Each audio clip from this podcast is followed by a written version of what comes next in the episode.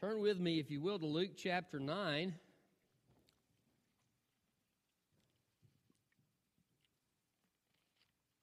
Luke chapter 9.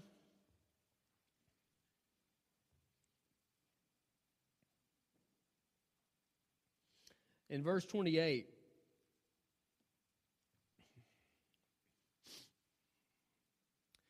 Paul, in his letters, oftentimes wrote to the Corinthians and he said, Corinthians or whoever he was writing to, and he would say, I always thank God for you in prayer and always mention these things in prayer and uh, praise God for this, this, and this, and ask God for this, this, and this in your life.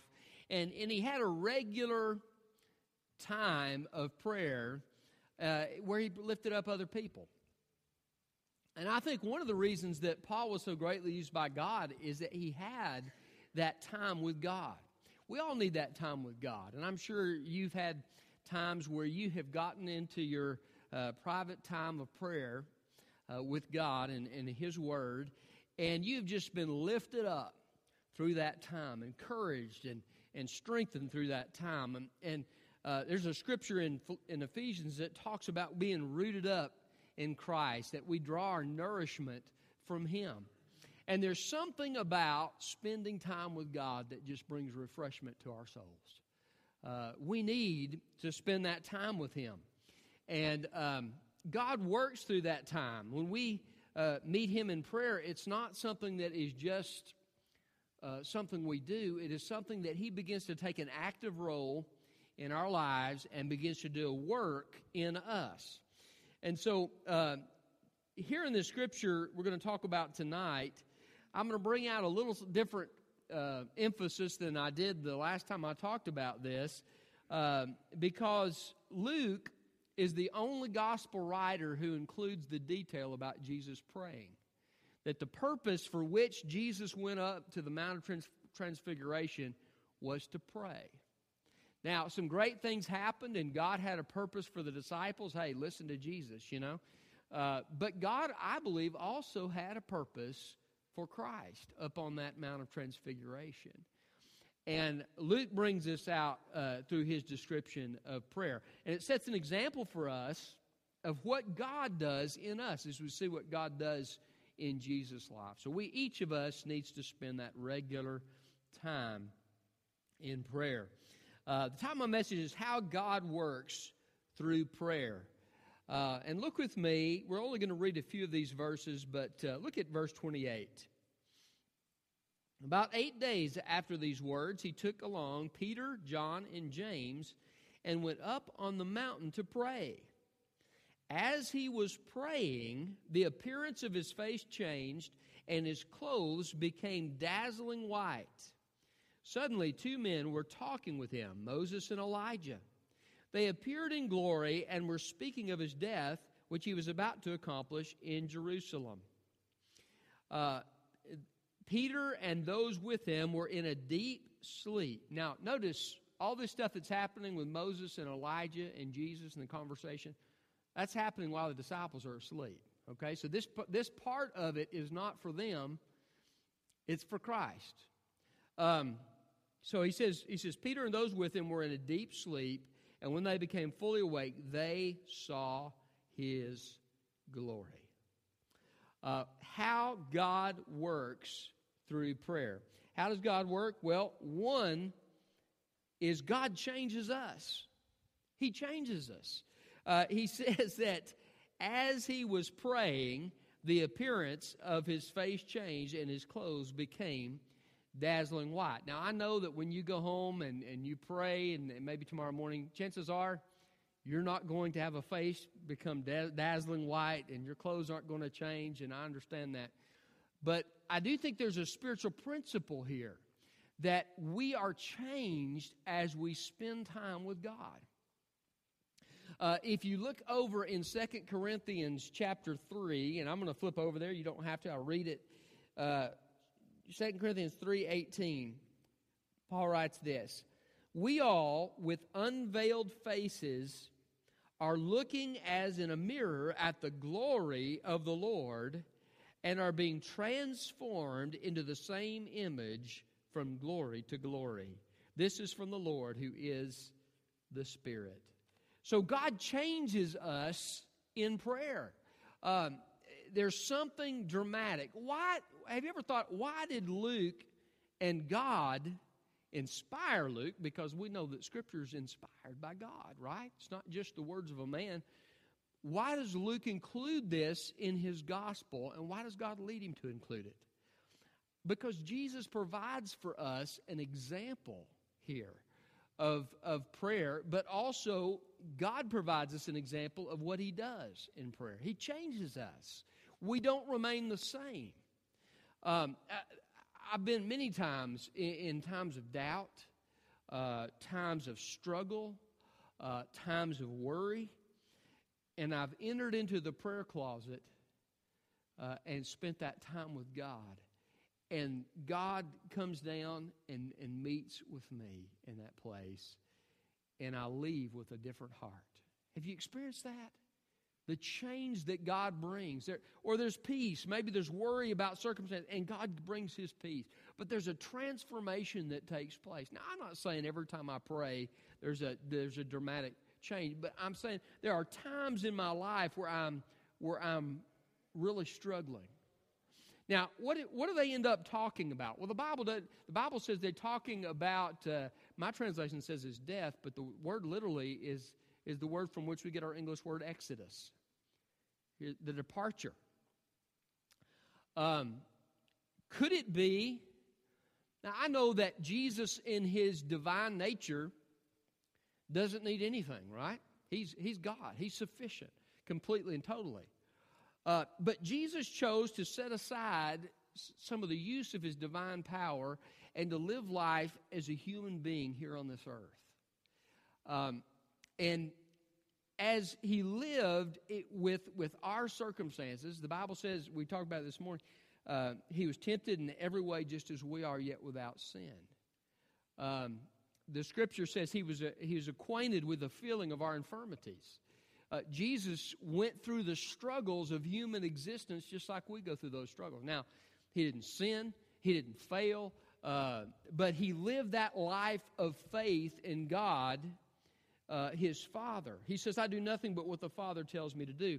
So there's this lifestyle of dependence upon God and this feeling of, of experiencing the different things that we face. It's kind of like we talked about this morning uh, we don't have a high priest who's, who's is not affected by the feeling of our infirmity.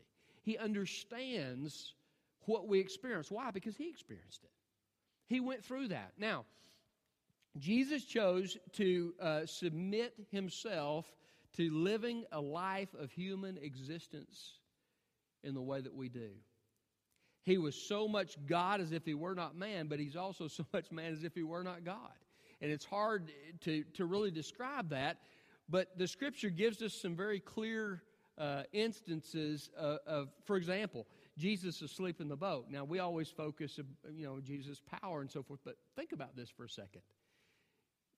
Jesus was sleeping through a major storm. Have you ever been that tired? You know, somebody comes to you the next day. Did you hear that storm last night? It shook the rafters, and it, you know, all these things were happening, and uh, I got no sleep. And you said, I slept through it. you know, I mean, some, some nights are like that, right? You're just tired, you're exhausted. Jesus is here in a boat. Now, I don't know how I do too much. I've been out on the lake in a boat, but I think being out on the lake and being out in the ocean or the or a sea is probably a little different experience. Um, the seasickness are rocking back and forth, and now you're in a storm, and so there's I don't know maybe the boat's going like this, and here Jesus is so exhausted, he's laying in the boat, dead to the world. And they have to shake him awake in the middle of all this, this chaos that's going on around them. Uh, could it be even his clothes are starting to get wet and he's still not awake? You know, um, I remember when I was in the military, they used to tip over the beds. You know, the guy didn't get up. You know, he rolls out on the floor. And uh, anyway, Jesus was in deep sleep. Uh, this this kind of shows us a little bit of his humanity. Uh, Jesus went through the human experience. That comforts me.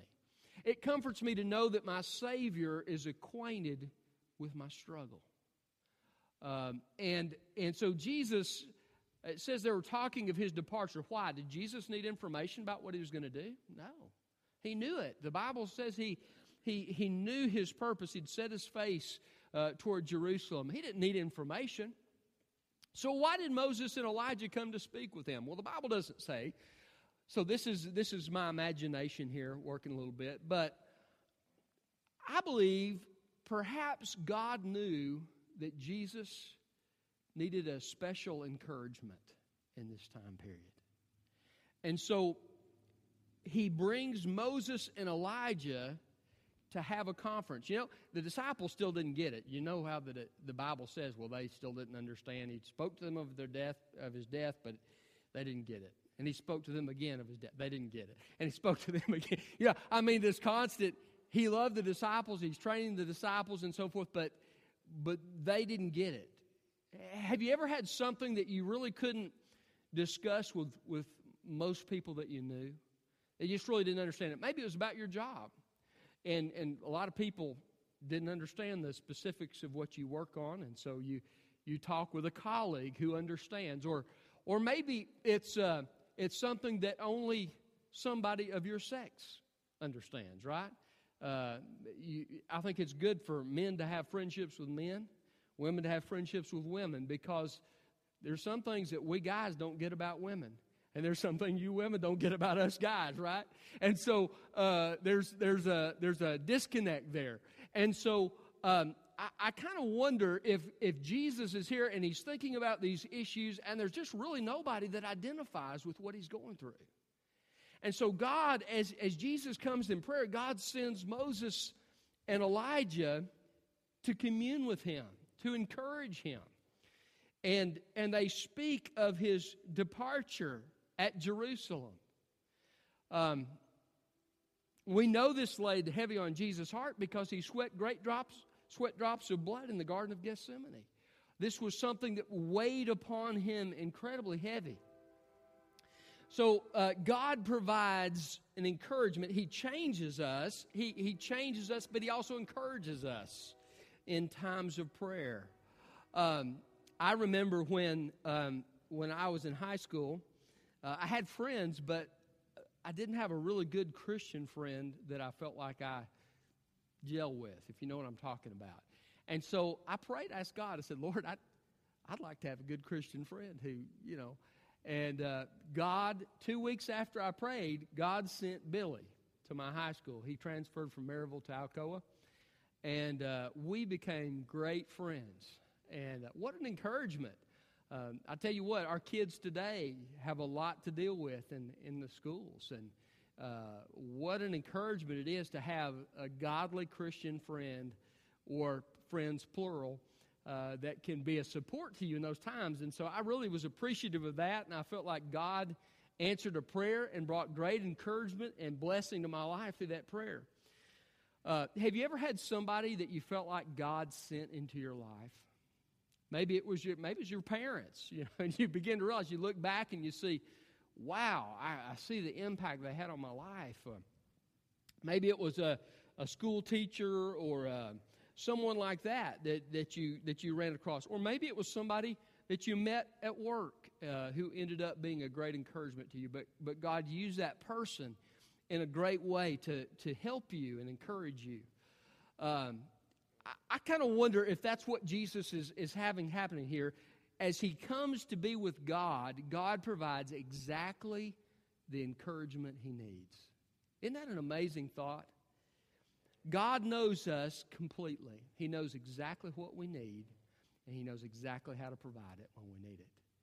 Um, I, am so grateful for that. So, God brought encouragement to Jesus, and He encourages us. When we enter times of prayer, uh, sometimes it may be during the time of prayer He encourages us, other times it may be after.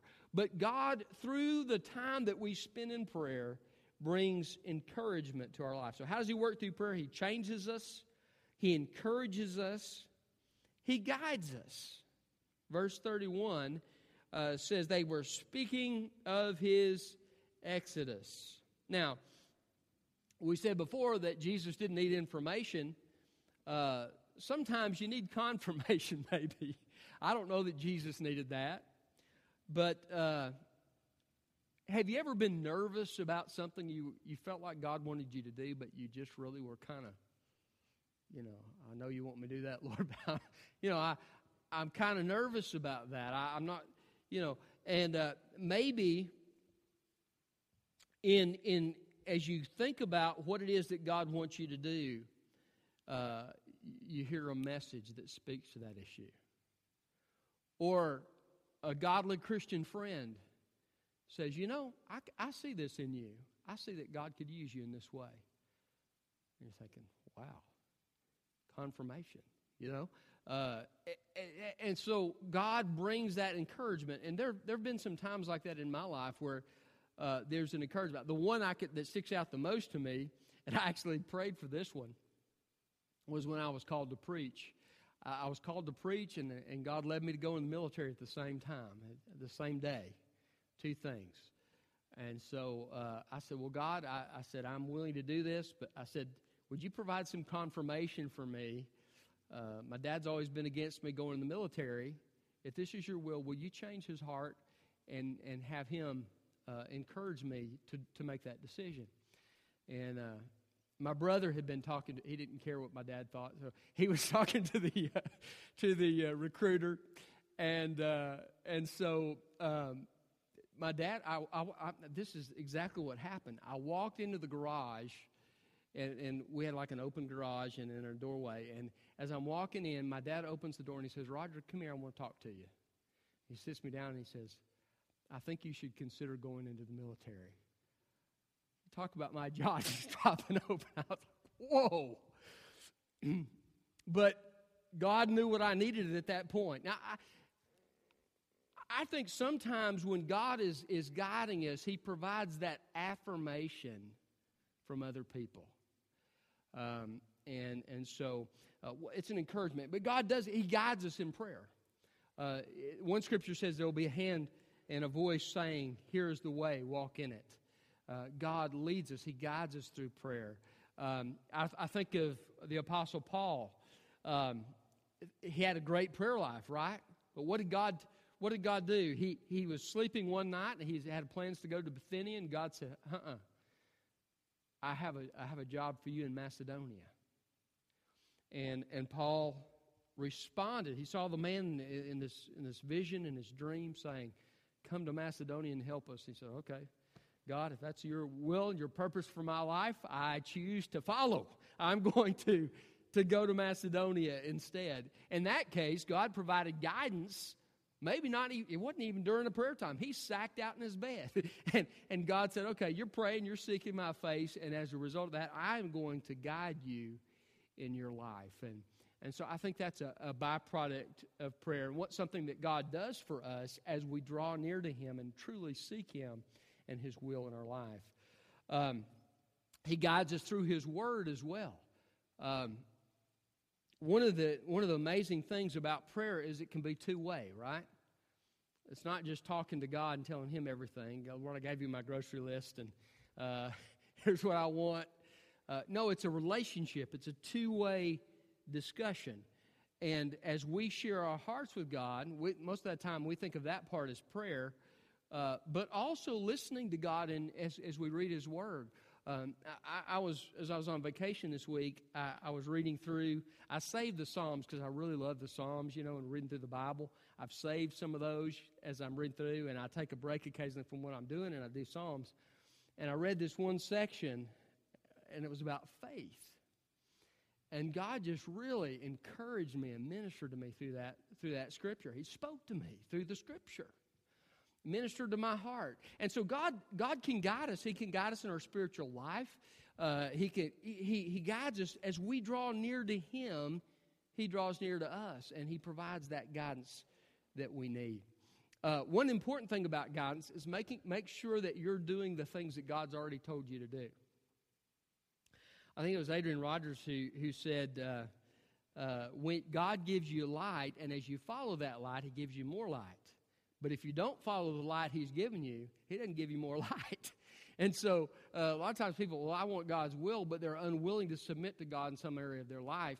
And so make sure your heart is surrendered uh, as you come to God in prayer and seek His will in your life. So, uh, how does God work through prayer? He changes us, He encourages us, He guides us, and finally, He uses us. Okay, the disciples are sacked out.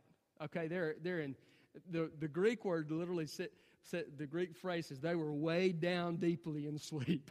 I mean, they were they were out, uh, and and this discussion's going on, and finally they awake, and and they and, and Peter's whoa, what's going on here? Uh, here's Jesus, and he's shining brilliantly like the sun. Here's these uh, Moses and Elijah, and he says he saw Jesus, and he saw the two men with him, and uh, wow, what's going on here? Now, uh, one of the other gospel writers gives, gives us a little comment uh, about them in the Garden of Gethsemane when they fell asleep. You remember they felt they were in the habit of falling asleep. They, so I ought to make some of us Baptists feel better, right? But they, they, were, they were in the habit of falling asleep. But as they went to the Garden of Gethsemane, it says they were, they were weighed down with sorrow. And, and that's part of the reason that they were um, sleepy. I, I wonder if that's the same thing here. So, so Jesus is struggling, but they're struggling. And as they awake from their sleep, they see something that they'll never forget. John later writes in, in his gospel, um, he said, We beheld his glory, the only begotten from the Father, full of grace and truth. It, it made an indelible mark upon their minds.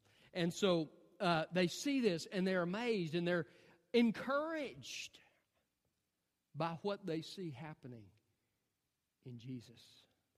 Can I tell you something? When you are with God, others will see something different in you. I think of, uh, of Peter and John. You remember in Acts, they, they are preaching and they get arrested and, and beaten and put in jail overnight, and then they appear before the Sanhedrin.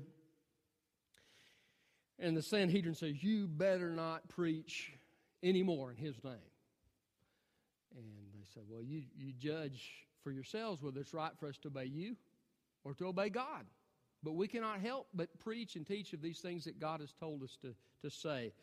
Uh, and they spoke with conviction and they spoke with boldness and there was something different about and they, the bible says the sanhedrin this is 70 can you imagine 70 guys looking at you mean and angry? uh, 70 guys, okay? And, and, they noticed with Peter and John there was something different about their character. They were unschooled and ordinary men, but they took note of these men that they had been with Jesus. And because they had been with Jesus, something was different about them. I want to tell you something. The world has needs desperately to see something different in us. Now, that's not all that we need to do. We need to tell them about Jesus as well.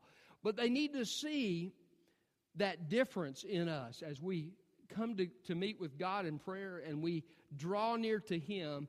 God does a work in our hearts and prepares us to be a blessing to other people. Um, I heard somebody once say you can't minister with an empty cup. Uh, I've been there before. Sometimes during the week, I, and this is not always the reason I go up to pray, but sometimes I go up upstairs to pray. Some of you may have called or something. I was upstairs. Where's the preacher? Well, he's upstairs. We don't know what he's doing. but uh, I, will go upstairs sometimes, and I'll just spend time in prayer. I, I need to get my cup filled back up because I pour out, pour out, pour out, pour out, and right. When you get together with God, what He does is He He fills you up so that you can be a blessing to other people. And so um, God uses us. That's one of the things He does through prayer. And so um, God is ministering to Jesus in the first part, and then the disciples are asleep for all of that. I guess Jesus filled them in later uh, after he, the, the, resurrection, told them what was going on. Uh, but uh, they finally wake up and they, they see Jesus and it just makes an impact on them. Um, I can think of some times where God did a work, maybe in an individual's life, uh, and there's just a complete transformation. This person comes to Christ. Uh, or maybe uh, God is working in somebody's life and they give a, a, testimony of how God has brought them through. And, and you just see the work of God and the hand of God. Uh, I, I, think of a, of a, time when, when God's hand just came down powerfully uh, on our church, and it was, it was amazing. It was no, nothing that could be explained by any human being, it was the work of God. And it makes an impression on you. You never forget it because something supernatural. God has, has come down with his supernatural hand to touch a person or to touch a church or uh, whatever. And, and you see the handprint of God in it. That's what God does in us as we come to him and draw near to him in prayer. Uh, he fills us up so that we can be useful to him, and he uses us. So, how does God work through prayer? He changes us, He encourages us, He guides us, and He uses us. Um, this is what God does. Jesus went to the mountain with a purpose to pray. Now, this happened many times. Gospels you can read through, Jesus set, set apart many times to pray. But this time, God did something special. And I believe there's a blessing for every prayer time, but uh, maybe we don't see it or know it. Uh, I think God always responds when we seek Him. But sometimes God does something special. It, Jesus had set his purpose to pray. He said he went up to the mountain to pray. So, um, Jesus' purpose wasn't to go up and meet Moses and Elijah. I don't know if he, um, you know, what, what his plans were other than to go to pray. But the Bible, that's what the Bible emphasizes. He was going to pray. And all this stuff happened as a byproduct. Um, isn't it awesome when you come aside for prayer and God meets with you? I mean, there's some days I struggle. I mean, I, I fall asleep and, uh, you know, I keep losing my train of thought. You know, one cup of coffee is not enough. And, you know, it, it's just tough. But then there's those days where God comes down and it makes it worth it all. Um, what will God do as you pray? He'll encourage you, He'll change you, He'll guide you, and He'll use you in your life. Make sure you set aside that time to pray. And if you don't know Christ, get to know Him so that you can have those times of prayer. Let's pray. Father, thank you so much for your word and for giving us a glimpse into the life of of your son Jesus. Uh, thank you for meeting us when you promised if we draw near to you, you draw near to us. And so, Father, um, I just pray that as we seek you in prayer, you'll meet us in that secret place of prayer. And, and, Father, in those times when we're in need, that you'd supply what we need. In those times, God, that uh, we need encouragement, you'd supply it. Uh, whatever is your desire.